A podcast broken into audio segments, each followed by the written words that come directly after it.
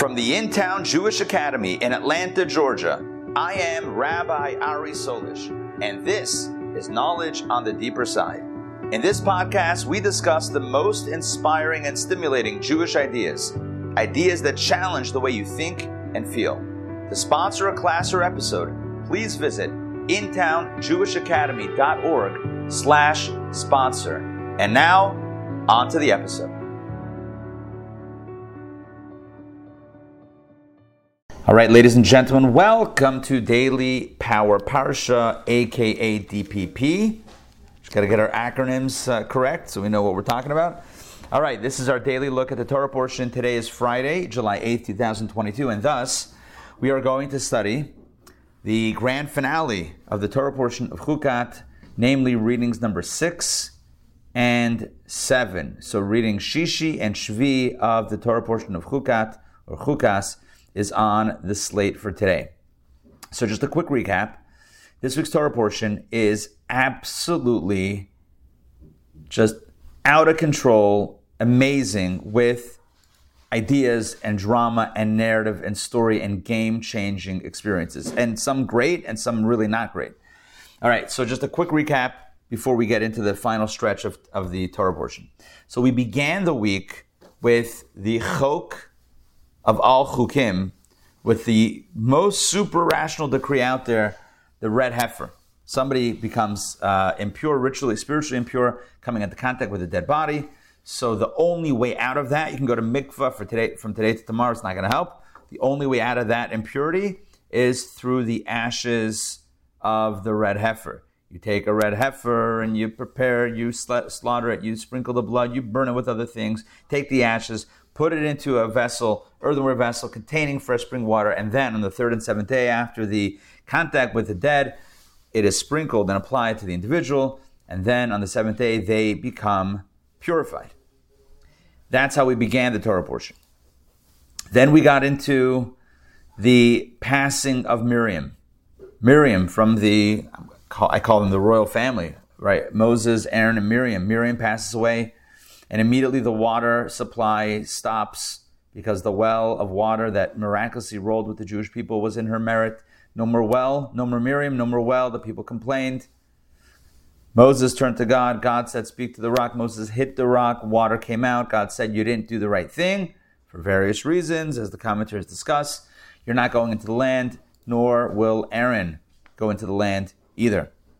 Then the next narrative was the Jewish people trying to advance to the land of Israel, final approach through the land of Edom. And the Edomite king says, No passing through us. The Jewish people walk around teaching us the lesson not every confrontation needs to be fought. They then traveled to a place called Har Hahar, and that is where, and that is where um, Aaron died. So Miriam dies in this week's Torah portion, and Aaron dies. He goes on the mountain, takes off his high priest clothes, dresses his son Elazar, who becomes the next high priest and he passes away. Aaron does on top of the mountain, and everyone mourns him for 30 days, both the men and the women, because of his um, commitment to peace amongst the community. The next thing was Amalek wages war, hearing that the clouds of glory, the clouds of glory signifying God's special love for the Jewish people, had dissipated after Aaron's passing. The clouds of glory dissipate. Amalek attacks, attacks, and they take a captive. What happens is um, the people um, pray to God, and indeed God delivers them, and they are successful in the battle against Amalek. Well, then they're traveling around Edom, and the travel is long, and the people think once again they are not getting anywhere, and they're being taken on a roundabout, maybe maybe another 40 year journey. They fear the worst. They begin complaining. God sends snakes poisonous, venomous snakes to attack the people. The people are attacked. People are dying. Moses uh, turns to God. God says, create a snake, put it on a pole, and it was manufactured a snake, not a real snake, obviously. Create a, a sculpture of a snake, put it on a pole, hold it up high. People will look at the snake, they'll be healed. That was the end of yesterday's session. I explained that it's not the snake that heals, it's God that heals. They were looking up to see God, looking up past the snake. Why looking at the snake? To recognize that the source of the trauma, the source of the tragedy, actually holds some blessing in, in, in, um, in it, uh, in and of itself. There's something positive that comes through, that can come through the trauma, through the pain, and that really is the only justification for pain in general. The only justification is if we come out of that experience stronger, better, uh, more wise, whatever it is. If just if it's just something that knocked us down, then that seems like a like a tragedy, like a tragedy, like a real tragedy. So the, the goal is not to get knocked down. The goal is to learn something from that experience. I mentioned at the end of yesterday's session, Jacob wrestles with the angel. The angel hits him in the leg. And you would think when the angel says, Let me go, I'm done, Jacob would have said, Good, get out of my life. No, he holds on to him and he says, I will not let you go until you bless me. There's the source of the pain can be a blessing, and we ought to seek out the blessing in that source of pain to transform it from a wholly negative to something negative that also contains some level of positivity. No one else can do that for anyone else. And it would be, frankly, uh, um, insensitive for any one person to tell someone else, here's the lesson that you need to learn from your pain. Right? This is why it happened. This is, sorry, Ray, go ahead. Uh, is this where Jacob's name becomes Yaakov or no? Yisrael, yeah. That's where his name becomes Yisrael. He says, Sorry. bless me, and he says, what's your name? Jacob, it's now Israel, Yisrael. Right, Yaakov, Yisrael. So he does get a blessing. But that, that language that Jacob uses, that Yaakov uses, I will not let you go until you bless me. That's, that is the commitment to finding whatever silver lining. And again, I was just mentioning, it's insensitive for anyone to tell anyone else, oh, you know why that happened to you?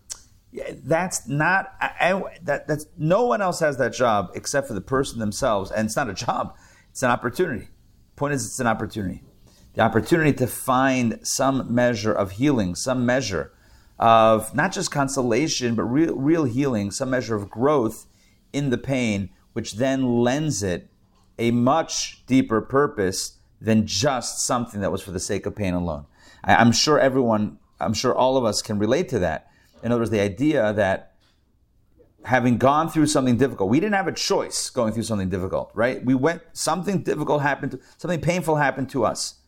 When we experience that, uh, ultimately, maybe not today, maybe not tomorrow, but ultimately, when we experience that as somehow a growth experience, that is finding something positive. That is leveraging the pain for something beneficial as opposed to it being a, a, a, a wholly dark or painful experience, which again, no, there's no there's no judgment and there's no blame, but that certainly uh, certainly would be preferred if we could find some measure of growth. The Jewish people are bitten by snakes. It's by looking at the snake that the lesson and the growth and the healing happens. Okay, now we're primed. I just I, I felt like doing a recap because it was such a again such a rich Torah portion. Now we're ready to jump in to reading number six. Okay, here we go. The journey continues. The journey the final march to Israel continues. Numbers chapter 21 The children of Israel journeyed on and camped in Obot. In the Hebrew, it's, yeah, Ovot. They journeyed from Ovot and they camped in the wasteland passes in the wilderness, which face Moab toward the rising sun. So poetic, so poetic. The wasteland passes in the wilderness toward the rising sun. Beautiful. From there they journeyed and they encamped along the stream of Zered. From there they journeyed. We're going, this is the, the, the, final approach to Israel, so we're getting all the stops along the way here. From there they journeyed and they encamped on the other side of the Arnon, which was in the desert, extending from the Amorite border, for Arnon was the Moabite border between Moab and the Amorites, right? It's the Amorite border, okay? It's a, uh, a stream a stream. The Arnon was a stream or a river, small river. Concerning this, it is told in the account of the wars of the Lord, what he gave at the Sea of Reeds and the streams of Arnon. Huh, very puzzling, very cryptic. What's going on here? Somehow, the Torah is comparing, comparing what happened at the Sea of Reeds to what happened at the streams of Arnon. Very puzzling because the Torah doesn't really tell us what happened at the streams of Arnon. It just says that they journeyed and they encamped on the other side of the Arnon. Um, what does that mean? What happened at the streams of Arnon? Don't worry, I'm going to explain. And the spilling of the streams that turned to settle at Ar and lean toward the border of Moab. Hmm, what does that mean? From there to the well, that is the well of which the Lord said to Moses, Gather the people and I will give them water. Something happened at the streams of Arnon that the streams moved and they merged and then they came to the well, the well of water that God told Moses, I will give them water, i.e., the well that was produced from the hitting of the rock. Then Israel sang this song, Ascend, O well, sing to it. They sang a song to this water that now merged with the well, a well dug by princes, carved out by nobles of the people, through their lawgiver, with their staffs, and from the desert, a gift. Very poetic. This is a very poetic song. But what does it mean? I'm going to explain from the gift to the streams, and from the streams to the heights, from the heights to the valley in the field of Moab, at the top of the peak that overlooks the wastelands, and you and I would be forgiven for scratching our heads at this entire reading and saying, I have no idea what just happened. We have verse 10 through 20. We have 10 verses, and honestly, you and I would be very much forgiven, and it would be very uh, reasonable to say, I have no idea what just happened. We're reading about the Jewish journey throughout the desert. They're going from one place to another place to another place, streams of Arnon, and then everything goes goes strange, weirdly poetic. We're talking about you know uh, lo- um, um, singing songs about wells and and giving thanks and comparing it to the sea of the red the, sea, the splitting of the sea of reeds. What what is what is happening here? So I need to tell you the big the big idea. There was something that happened to the Jewish people by the streams of Arnon that was one of the greatest miracles in Jewish history. One of the greatest miracles. And the Torah doesn't say it clearly. Now, how do, so how do we know it? Well, we know it because it's our story. It's our nation's story. The story has been the story was experienced by a few million people, and then it was told from parent to child. And the Torah has the poetic version of it, but we know the story. So what happened? Rashi will explain to us. Rashi will describe what, and Rashi didn't make it up. He's getting from Medrash, which is the account of the of the tradition. Rashi explains just exactly what happened with this great miracle, and trust me, it is absolutely stunning. This miracle. Let's go back inside. Let's look at the Rashis. Let's go Al Haseder. Let's go in order over here. Okay. Um, let's do this here. They traveled, um, they, uh, they, tra- they encamped on the other side of the Arnon, Arnon River, which is in the desert, extending from the Amorite border. Rashi says the boundary at the edge of their territory, yeah, i.e., border. Um, the other side of the Arnon, they circled the southern and eastern sides of the land of Moab until they came to the other side of the Arnon River in the middle of the Amorite territory to the north of the land of Moab. So if you picture Moab right here, so they went south and east of Moab till they came to the other side of the Arnon River, which was to the north of the land of Moab. So I guess they circled like this. Okay? Extending from the Amorite border, a strip of Amorite territory protrudes from the Amorite border into Moabite territory, reaching until Arnon, which is the Moabite border. The Israelites camped there. I mean, look, honestly, really help if we had a map. The Israelites camped there without entering the border of Moab, for Arnon was, in the, was the Moabite border, and they did not allow them to pass through the land. Even though Moses did not state this explicitly, uh, Yiftach did explain it, as Yiftach said, also to the king of Moab he sent, but he was unwilling in the book of Judges. Basically, the Jewish people asked all of the nations bordering Israel to enter through their land and go into Israel, and all of them said no. We read about Edom, the same thing is true with Moab. The same thing is true with Ammon. The same thing is true with Midian. All of the nations did not permit the Jewish people to go through.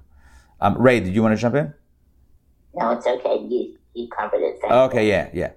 Um, Moses, however, alludes to it just as the children of, of Esau who dwell in Seir and the Moabites who dwell in Ar did for me. He compares Esau, the Edomites, to Moabites just as these, the children of Esau, the Edomites, did not permit them to pass through the lands, uh, but they circled around them, so did Moab do. All right, now, now, okay, all of that is the, is the background about their journeys. Again, they kind of looped around Israel, and not only looped around the borders of Israel itself, they looped around the lands the nations that were bordering Israel as well because they did not let them through. All right, but the bottom line is that something happened at this encampment that was miraculous. Listen to this. Concerning this, it is told, concerning this encampment and the miracles that happened there, it is told in the account of the wars of the Lord, when they relate the miracles that happened to our forefathers, they will relate what he gave, etc. In other words, in the annals of history, when we talk about the great miracles that happened to the Jewish people, this will show up. This will show up in those books, in those accounts of the miracles. Um, just as we recount the miracles of the Red Sea, so should we recount the miracles that happened at the streams of Arnon. For here too, many great miracles were performed. What were these great miracles? All right, here we go. Buckle up, my friends. Buckle up. The spilling of the streams. Don't worry, we haven't said it yet. We're gonna we're gonna get there. The Aramaic translating of shaf, uh, of shef, shefech spilling is is eshed, the spilling of the streams. For there, listen to this: the blood of the Amorites who were hidden there were spilled. In other words, there was an enemy lying in wait, and they were taken out before they could cause harm to the Jewish people, and that's the blood that was spilled that then merged with the streams and the rivers and then merged with the fresh water. Listen to this story as Rashi continues. The mountains were high and the gorge deep and narrow. I want you to picture for a moment. Picture a path with mountains on either side. Picture, I, I picture like a Grand Canyon, I don't know, like Arizona, like that type of area, you know, like red, everything's red and orange and beautiful and gorgeous. And I picture like a mountain on one side and a mountain on the other side and a narrow gorge, deep and narrow gorge in the middle. The mountains were so close to each other, Rashi says, that a man standing on the mountain on one side of the gorge could speak to his fellow standing on the mountain on the other side. If you, the gorge was so narrow. Sometimes you see nowadays people fly drones or even wingsuits in between these types of narrow gorges, between these mountains. Very skilled individuals, certainly with the wingsuit, or very uh, brave individuals. Um, you could speak, could have a conversation from one mountain to the other because the space in between was so narrow. Think of buildings in Manhattan, right? Let's continue. A road passed along the floor of the gorge. And the Jewish people, let me fill in some information, were, go, were passing through, going to be passing through that road that was in the gorge. So they were going to pass through this very narrow path between these very tall mountains. So the Amorites said, Amorites are the Emori, not Emory. That's that's uh, someone else. The Amorites said, when the Israelites enter the land by passing through the gorge, we will come out of the caves in the mountains above them and kill them with arrows and stones shot from catapults. They were lying in wait in caves on top of the mountain or in the mountain. And as the Jews were going to pass through, they would be sitting ducks with nowhere to go, nowhere to escape. It was a flawless plan. And I can't help but think of the tragedy that happened just a few days ago in Chicago and how an individual went up to a rooftop and opened fire on innocent individuals with no with with with I mean there was a place to run eventually, but but you know unexpectedly this the Amorites were looking to do this. They were looking to take out the Jewish nation from the top of the mountain as they were passing through through various weaponry. However, listen to what happened next. There were clefts in the rock on the Moabite side of the canyon and directly opposite those clefts, on the mountain of the Amorite side, there were protrusions appearing like horns and breasts. Basically, there were there were caves on one side and protrusions on the other side. When the Israelites prepared to pass through, the mountain of the land of Israel trembled, like a maidservant going out to greet her mistress. I guess somebody who's like really, you know, attentive and and and on the run, and moved. Listen to this: the two mountain ranges moved toward each other. So one moved toward the other. The one on the Amorite side moved toward the mountain of Moab. Then those breastplate protrusions entered the clefts, killing them, the Amorites. The individuals, the Amorites that were hiding in the caves, were killed by the protrusions that came from the other side when the two mountains smashed together. This is the meaning of that turn to settle at Ar. The mountain swung from its place and moved toward the side of the Moabite border and attached itself to it. Thus, it leaned on the border of Moab. That is all from the Midrash, various uh, various sources, uh, Tanchuma, as well as um, as well as Bamidbar Rabbah, Numbers Rabbah, chapter 19.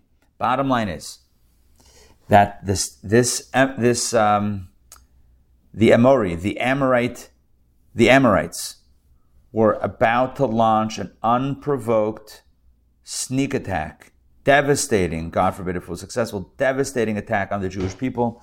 And a miracle happened before, listen to this, before the Jewish people got there, before they entered the, the, the road that was at the bottom of that gorge in between those two mountains, the mountains already smushed together, smashed together. The enemy was killed. There were so many enemies that the blood literally, literally flowed down the mountain and into the water streams.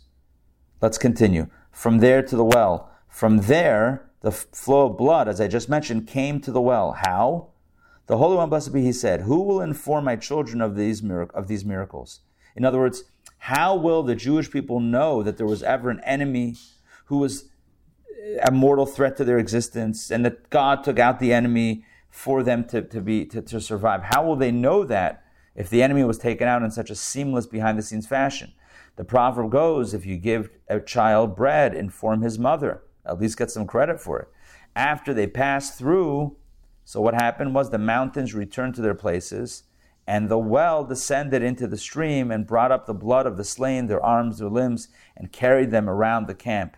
The Israelites saw them and sang a song. Basically, the mountains crushed together, crushed the Amorites.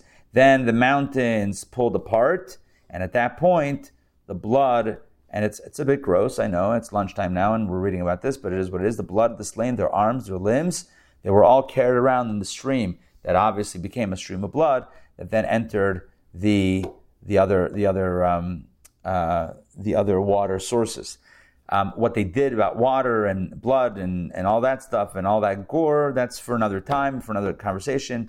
And frankly, I don't really know exactly how that played out. But the point is that this great miracle happened even before the Jewish people got there. They never faced an actual um, uh, um, a, an active threat, the threat was taken out before it could become an active threat.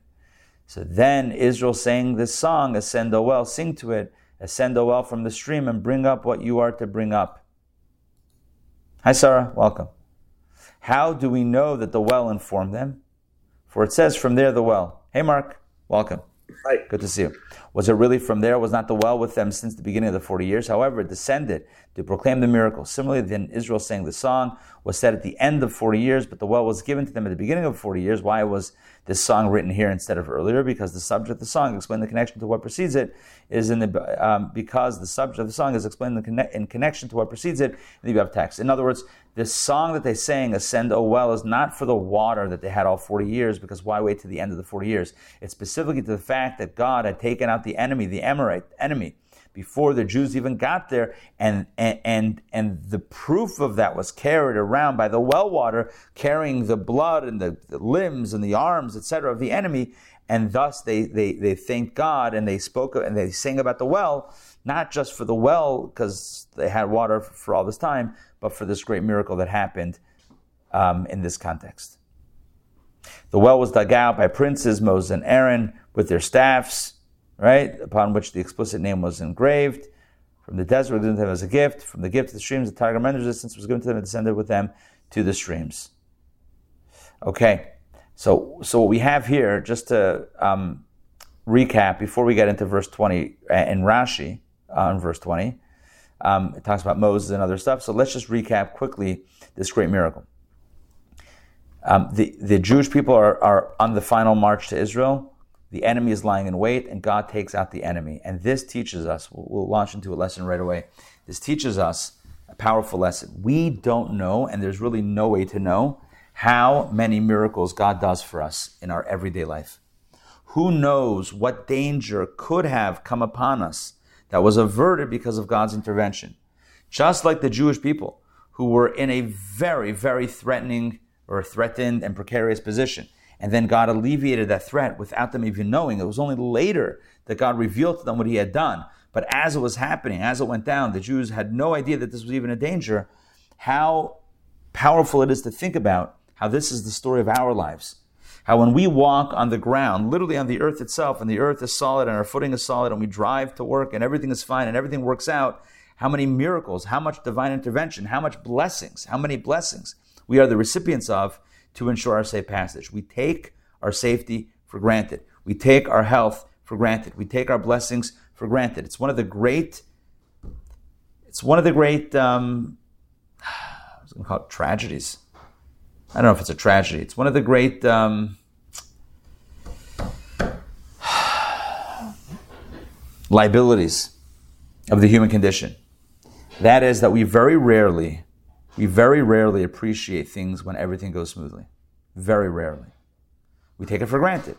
Of course it went smoothly. How else should it go? of course. We have expectations that everything should go smoothly. Right? If we if we took it from the other perspective, zero expectations, something works out, even the most ordinary thing, Baruch Hashem, thank God for the blessings. We would be living a life filled with gratitude. You know, Judaism encourages us to do this. We wake up in the morning and we're alive. The first thing we say, ani Thank God. Thank you. Thank you for life. It's a powerful acknowledgement. It means that we don't take our next breath or our first breath for granted. We don't take the fact that we woke up for granted. Person might say, Of course I woke up. What else should happen? What else should happen? Do we need to go into what, what else could happen? You woke up. Don't take it for granted. It's a blessing. You, you, you were able to get dressed in the morning. Don't take it for granted. You had food. You have food in your house to eat. Don't take it for granted. We say blessings over all these things, over the ability to get dressed, the ability to stand up, the ability to walk. It's the morning blessings. The food that we have, every single thing that we eat, we say a blessing. We don't take Judaism. The goal is not to take anything for granted. Everything is a blessing our culture, you know, the more we have, the more we expect. And expectations are a very tricky thing. Because once you have that expectation, it can never cause you happiness again. The only thing it can cause is consternation and disappointment. That's the way it is. That's the way it is. Suddenly, something out of reach, something that might be otherwise considered a luxury, now comes into reach. Now you have it. This thing was a dream of yours, and now you have it. Great and you're very excited. Oh, can't believe it. How about tomorrow? How about tomorrow? Now you expect it. Of course, it's mine. I expect it. It no longer sparks joy. It can't because it's yours. It's an expectation. The only possibility that this thing can do is cause disappointment when it's not there. When it's there, yeah, of course. When it's not there, how dare you? My life is terrible. My life is ruined. You understand this? The more we get, the more we're primed for disappointment, not joy. It's crazy. It's like the inverse. It's the inverse effect. The joy comes, the way we typically experience joy in 2022 Western society, at least in the United States of America, the way we experience joy is the anticipation and the desire for something we don't yet have. But having it, having it by and large, does not itself spark, spark joy because it, it, it quickly moves from joy to expectation. Expectations do not elicit joy.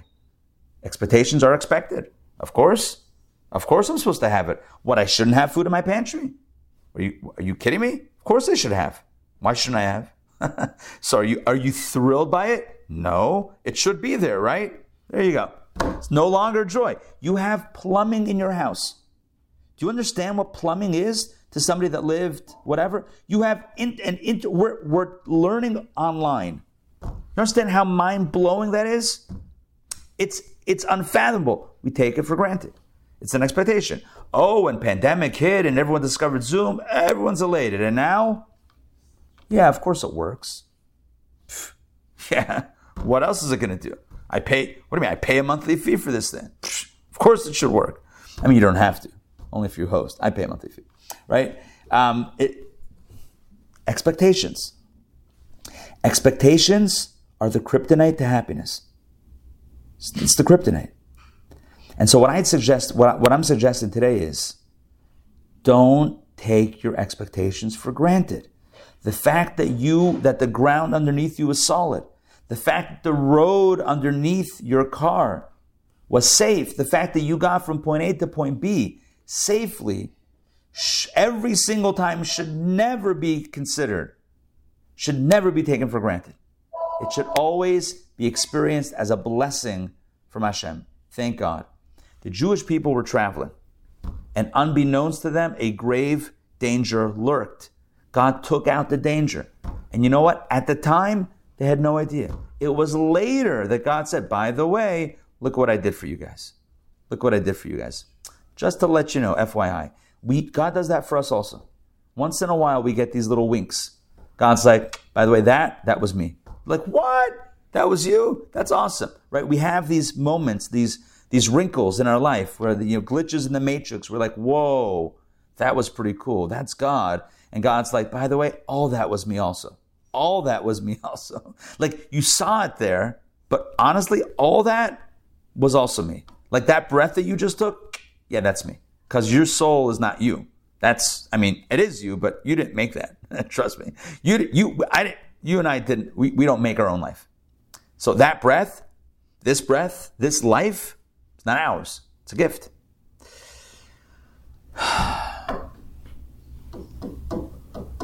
You know, if we really lived Jewishly, we would be the happiest people. Be pretty amazing. We should, and we should be happy. The inordinate amount of blessings that every single person has is just.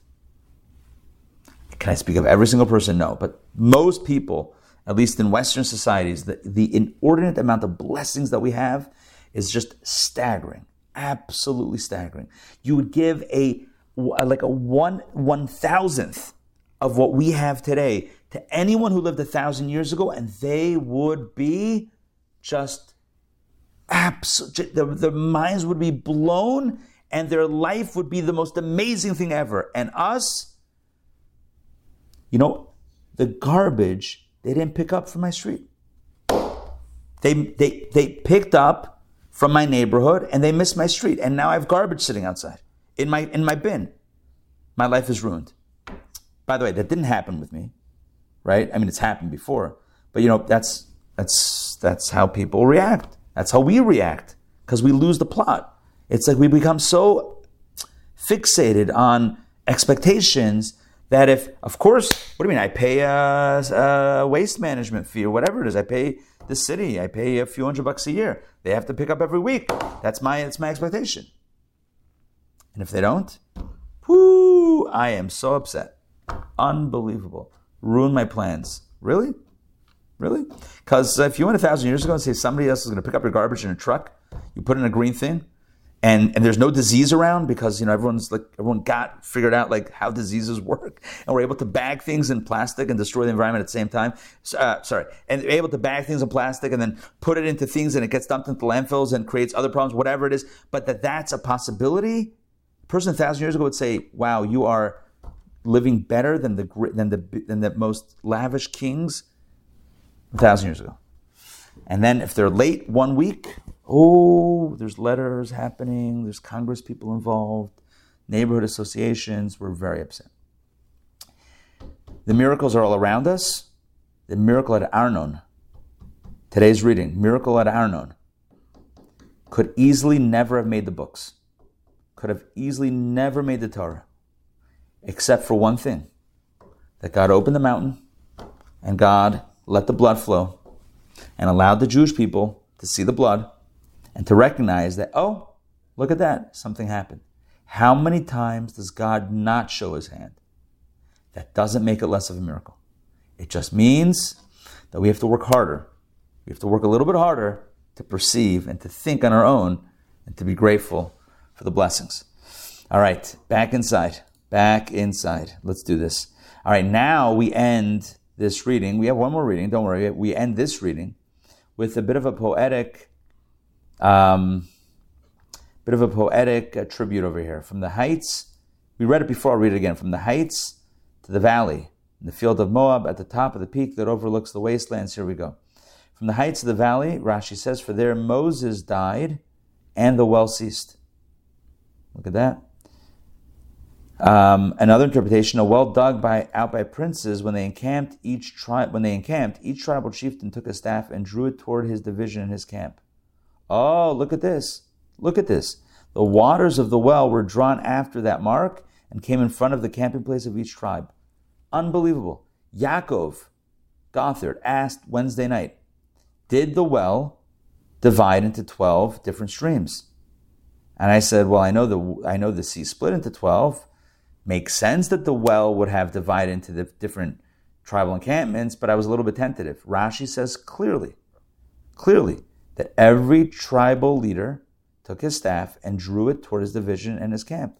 They, they kind of like made a mark, made a bit of a, a channel for the water, and every tribe got its own mini water supply. Very cool. The answer is yes, it did divide into 12 for the 12 tribes. Through the lawgiver, through Moses, who was called the lawgiver. As it says, for there, the portion of the lawgiver is concealed. That's where he passed away. Chalkas mechokik. But why is Moses not explicitly, mentioned in this song? Because he was smitten through the well, right? He was smitten. So it's not, he was struck, he was punished ultimately through hitting the water, hitting the rock, which caused the water for the well. So it doesn't, it's not right to like make, mention his name in a praiseworthy way regarding the well. It's just a bit mixing, too, too many mixed emotions. And because Moses' name is not mentioned, the name of God is not mentioned, this can be compared to a king who was invited to a banquet. He said, If my friend is there, I will be there, but if not, I'm not going. Look at that. God says, If Moses is not there, I'm out. Don't put my name in there either. So it's all written euphemistically. Of course, they are mentioned, God and Moses, but it's all euphemistically. It's not explicitly stated. Okay, let's. Con- yes. Why do the staffs have so much power? Earlier in Egypt, Yeah. Moses threw the staff down, turned into a snake. Uh, we just read how uh, the staff was a healing uh, from the from the, from the poison snake bites. Right. Uh, and here we're reading how the staffs, again staffs, yeah. uh, were used to, to dig uh, 12 different wells. Staff, staff, staff. Yeah, Marsha, Marsha, Marsha. Yeah, it's um, it's a uh, it, it's certainly a recurring thing. It says that the staff of Moses, maybe even Aaron, also they had uh, inscribed the name of God on it, and these were somehow. I, I hesitate to use the word magical, but kind of magical, powerful staffs. I don't know about the staffs of all of the twelve tribes, but it sounds like you know, if you're wandering in the desert for 40 years, you probably have a walking stick. Not Sure. gonna lie, right? So, and and somehow that was, it's interesting because it's never become a symbol in Judaism. I think your point, I'm, I'm, me getting the energy of your of your question, is like that's not that's not a Jewish symbol today. We don't have that as a ritual item or a symbolic thing. Like what's the staff is it's a little bit foreign to Maybe we our. Jew- Maybe we should. Maybe we should. Yeah, I mean, I know. Um, I know synagogues sometimes have a large staff, but that's something else. That's just anyway. So um, that's just extra help. Uh, yeah, it, it's. I, I don't have a good answer or a good response other than very interesting point that you're making. I think it's very interesting. Okay, now let's take a look. Okay, let's take a look at reading seven. I'm going to fast forward and let's do this. This will take us to the end of the Torah portion of Chukas. The drama continues. Israel sent messengers to Sichon, the king of the Amorites. Wow, the Amorites were the guys that were trying to kill the Jewish people from the mountains. They got crushed. Well, that was obviously not the entire Amorite people. That was certain numbers of Amorites. So Israel sends messengers to Sichon, the king of the Amorites, saying, "Let me pass through your land." Um, as I mentioned earlier today, the Jewish people were approaching Israel from the eastern side. And so they came from the south, from under Israel, and they went east around Moab. And now they're coming up to the land of the Amorites. So they ask if we can go through. eh, They asked, Can we go through your land? Let me pass through your land. Once again, like they said to um, uh, the Edomites, Edom, we will not turn into fields or vineyards, nor drink well water. We're not going to eat your food or drink your water. We shall walk along the king's road, the highway, until we have passed through your territory. And as Rashi said before, that means that we're not going to steal food, we'll buy food. We won't steal water, we're going to buy water. We're going to support the economy, we're not going to ruin anything. Can we go through? Let us go through. But Sichon did not permit Israel to pass through his territory. And Sichon gathered all his people and went out to the desert toward Israel. He arrived at Yatzah, Yatz, and fought against Israel. Basically, not only did the Amorites, the Amori, not only did they, did they refuse passage, but they actually came and started a war against the Jewish people. Israel, and of course, if you're attacked, you got to fight back. Israel smote him with the sword and took possession of his land from Arnon that was the aforementioned um, border stream city, to Yabok, as far as the children of Ammon. For the border of the children of Ammon was strong. So they captured the entire land from Arnon to Yabok. Again, we don't have a map, but it's clearly a, a decently sized area. Israel took all these cities, and the Israelites dwelt in all the cities of the Amorites, in Heshbon and all its villages. Okay? They conquered all those lands the uh, the Amori, the Amorites, um, or the Amorites, as it were here. The Amorites provoked, they attacked, the Jews defended themselves, they won, and they captured all these cities and villages. For Heshbon was the city of Sichon, king of the Amorites. That was the capital. And he had fought against the first king of Moab, taking all his land from his possession as far as Arnon.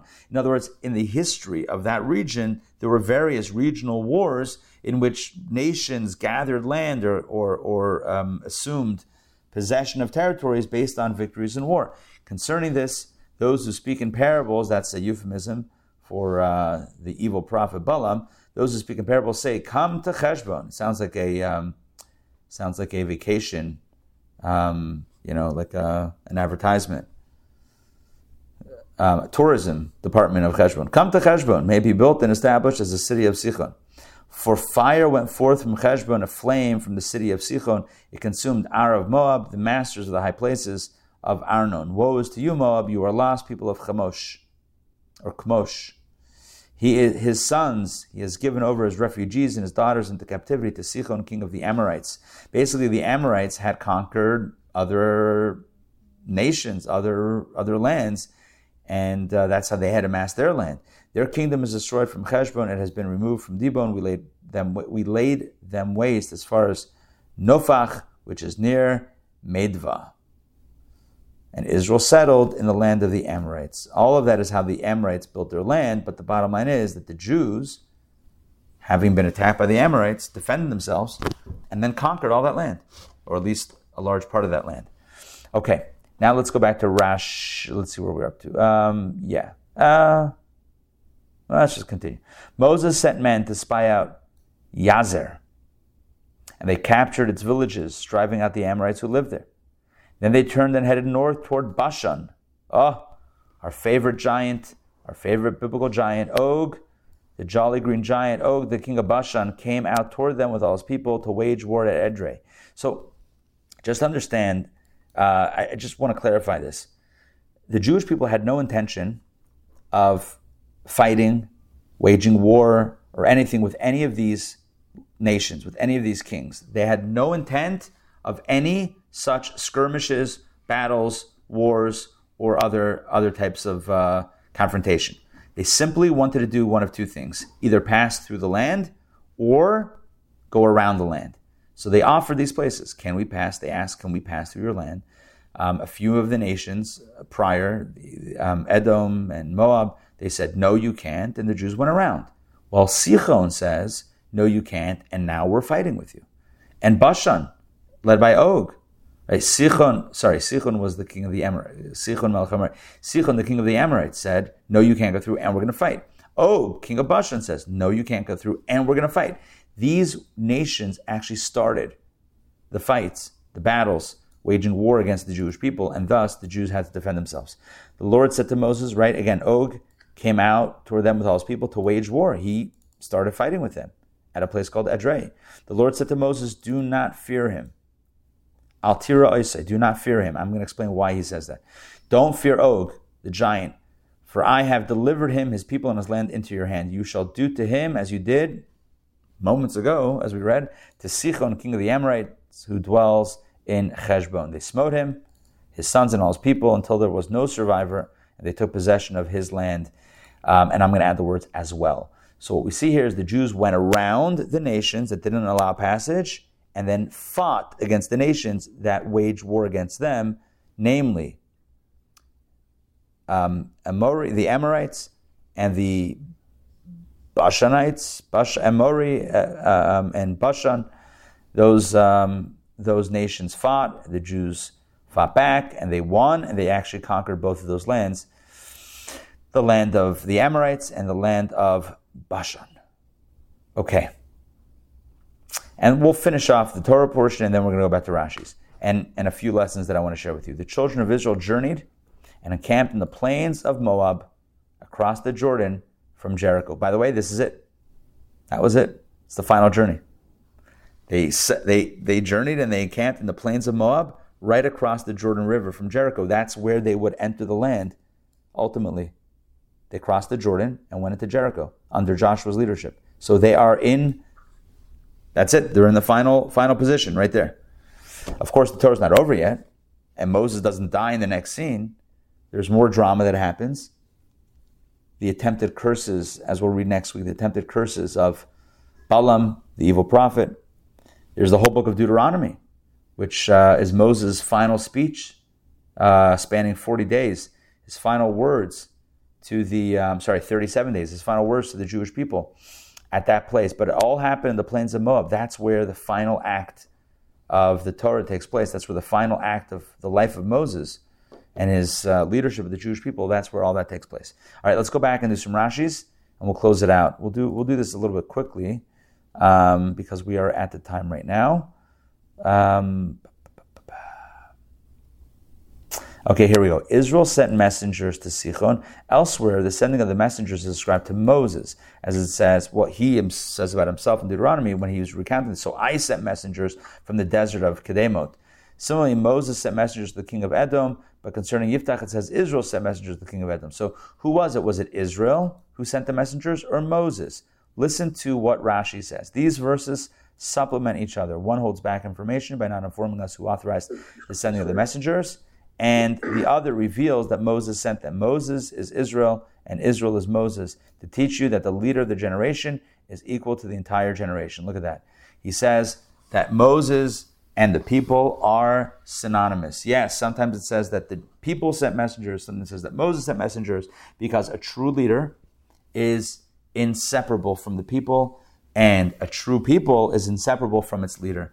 cannot pull out Moses from the people. You cannot separate. You cannot sunder apart the people from Moses. They are inextricably intertwined. They are enmeshed together. Their destinies, their fates are intertwined. And so when Moses sends, the people send. When the people send, Moses send. It's the same thing. Kihanasi hu hako, because the leader is everything. In our Chabad parlance, the Rebbe, right? A Rebbe is is dedicated, is one with the people, and the people are one with the Rebbe. There's no separation between the two. Kianasi, who Hakol, the leader, is everything. Let's continue. They asked Sichon, let me pass through your land, even though they were not commanded to offer them peace. They nevertheless sought, sought peace from them. They wanted to do this peacefully, but Sichon did not permit. Why not? Rashi explains. Since all the Canaanite kings paid him tribute for protecting them against marauding armies. In other words, he, Sichon and the Amorites, they were the land that was the buffer. Before you get to the land of Canaan, the land of Israel, they were right outside that land. They were a buffer to, and they were paid by the, the, the Canaanite kings to protect them against marauding armies. So when Israel said to him, Let me pass through your land, he said to them, My very presence is only to protect them from you. So how can you even such, suggest such a thing? It's like, how can I let you go through my land into Canaan, the Canaanites pay me to stop anyone from coming through my land. So, in fact, let's go to war. Well, okay. Um, had Cheshbon been full of gnats, no creature could have conquered it, and had Sichon been living in a weak village, no man could have conquered it. It's unbelievable. How much more so was it invincible since he uh, Sichon was in Cheshbon? Notice Cheshbon was a lockdown city. Not even a gnat could be could escape or be or be captured. Um, Sichon was a very strong leader. Cheshbon was the city or the land. Sichon was the king. The king that was powerful lived in the land or that city that was powerful. So how was it possible for the Jews to conquer? The Holy One, blessed be He, said, "Why should I trouble my children to besiege every city?" He gave them, he sorry, He gave all the warriors the idea to leave the cities, and they all gathered in one place where they were slain. From there, Israel proceeded to the cities where there was no opposition, since only women and children were left there. Basically, for some reason, they decided to have a generals' conference in another part of town, and then Israel, and then the Jewish people just wiped that, wiped them out, and then everything else fell. Um, let's continue. Uh, okay. Um,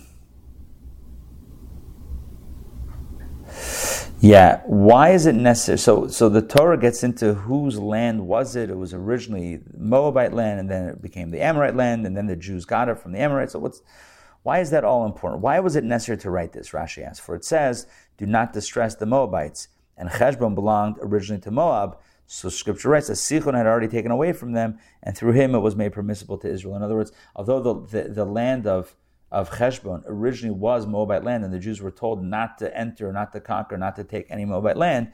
At this point in history, Sichon, the king of the Amorites, had already taken it from. They were they had fought against the king of Moab, and they took all his land. At this point, it's not Moabite land anymore; it's Amorite land that was originally Moabite land, but it's not permissible for the Jews to take, which they did. Um, concerning this war which Sichon waged against Moab, uh, those who speak in parables say that refers to Balaam, as I mentioned earlier um, come to Cheshbon because Sichon could not conquer it. So he went and hired Balaam to curse it. Aha. This is what Balak meant when he said to him, For I know that whoever you bless is blessed. Basically, the way that Sichon was able to capture Moab, uh, or the land from, from the Moabite nation years earlier, was through the curses of Balaam, which is why at the uh, next week's Torah portion, they once again hire Balaam to curse the Jewish people, this time uh, to bring about their downfall, God forbid. Okay, let's continue. Woe is to you, Moab, meaning that they curse Moab that it be delivered into his hand.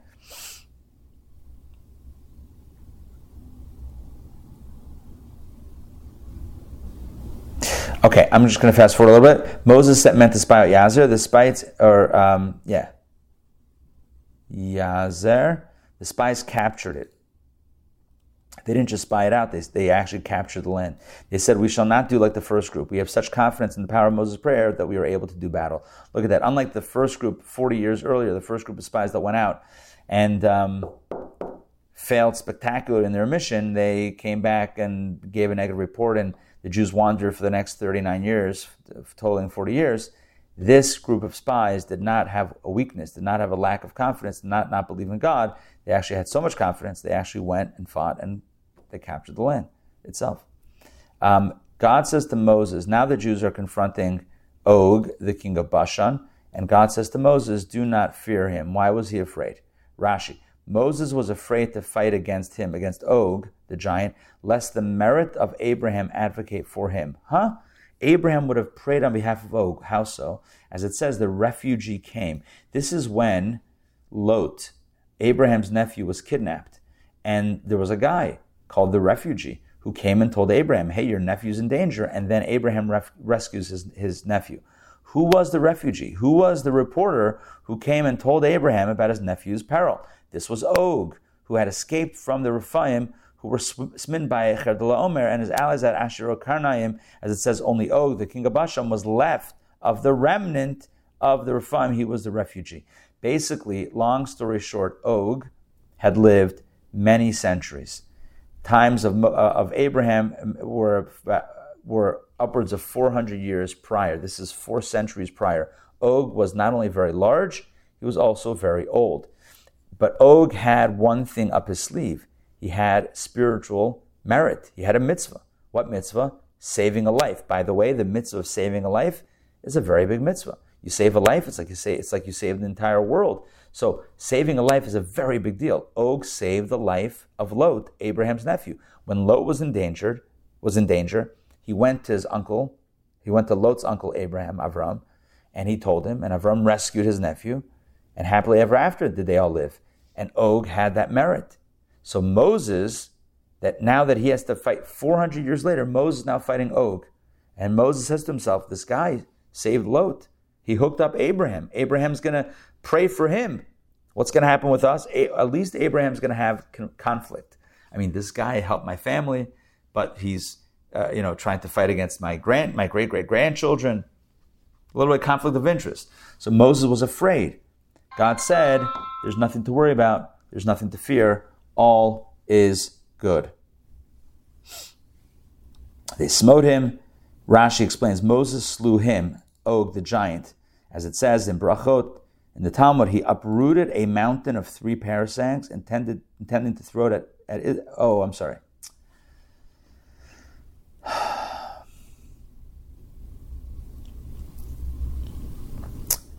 Um, okay, basically, I'm going to tell you what happened here.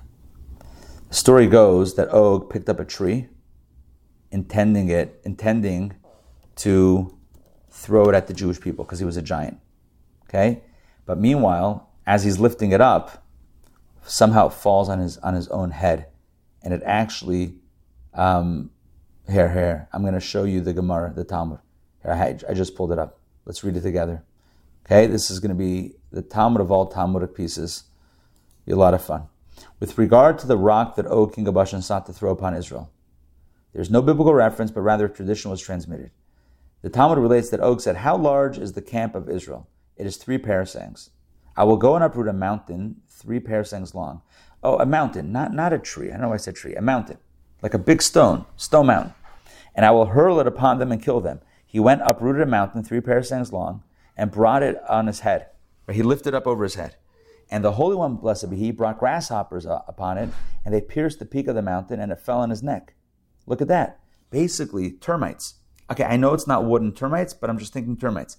Imagine you're right, a piece of wood and then termites, and then it falls or whatever, whoosh, and it just surrounded his head. So he was holding this rock, this mountainous rock, or rocky mountain, like Kors, and and and, and it like somehow it's, it's hollowed out a little bit, and then it falls on his head, falls on his neck.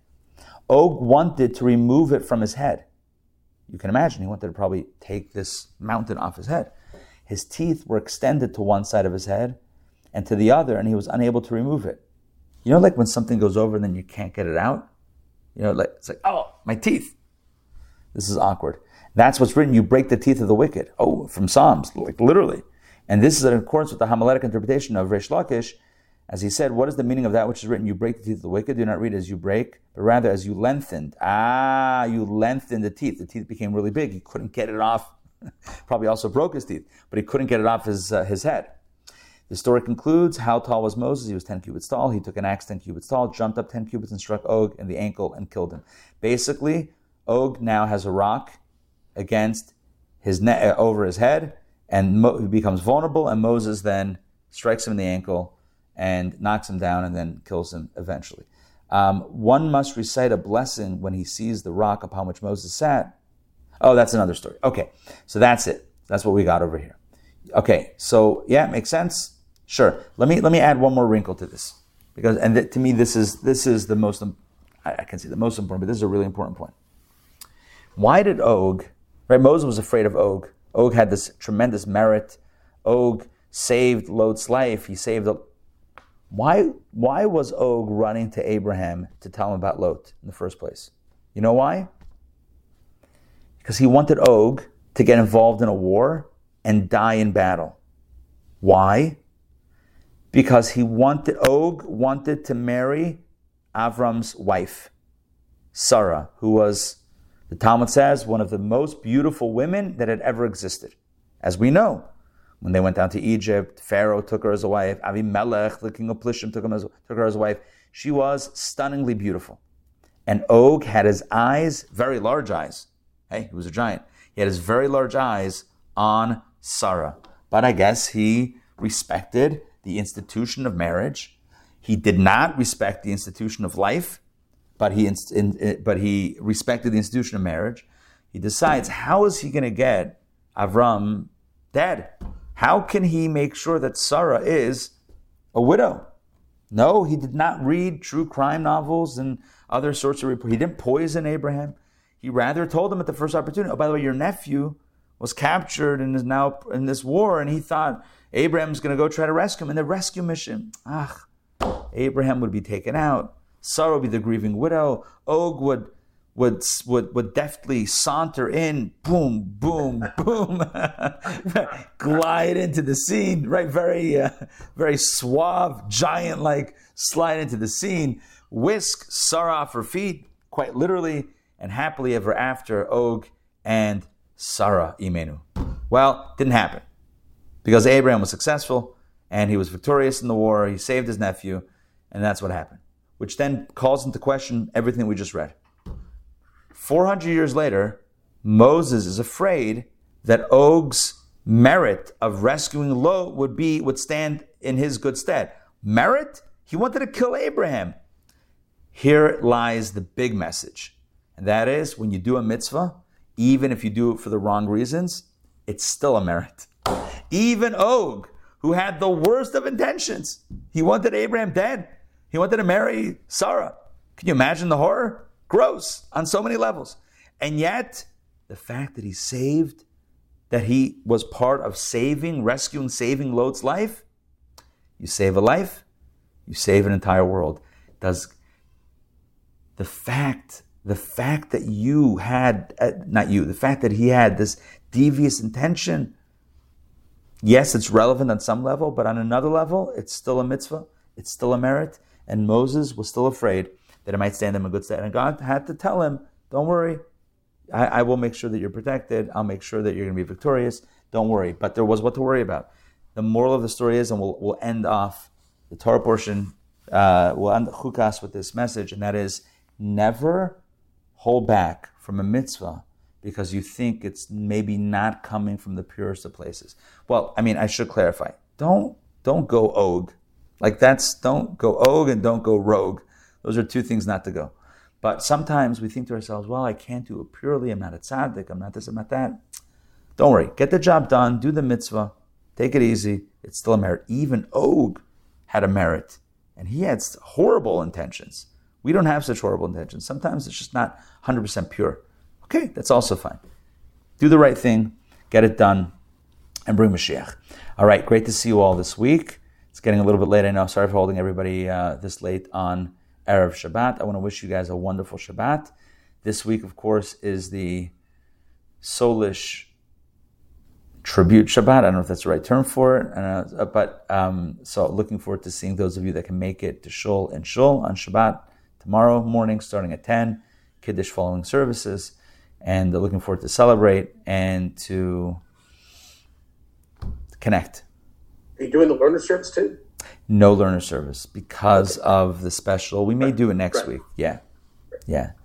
All right. Sandrine and Ray and Faye and Mark. Shabbat Shalom. See you guys. All right. Lots of love for good Shabbos, everybody. Take care. Did you catch your special email this morning? Did you see? Um, I want to make sure it didn't go in your junk. From Kudo. I need to check. I need to check. I will check. Yeah. I will check on that. Okay. okay. All right. I'll yeah, let you, I'll let you know. Okay. Awesome. Perfect. WhatsApp too. Okay. All right. I'll check it out. We'll see you guys. Shabbos. Take care, everybody. Bye.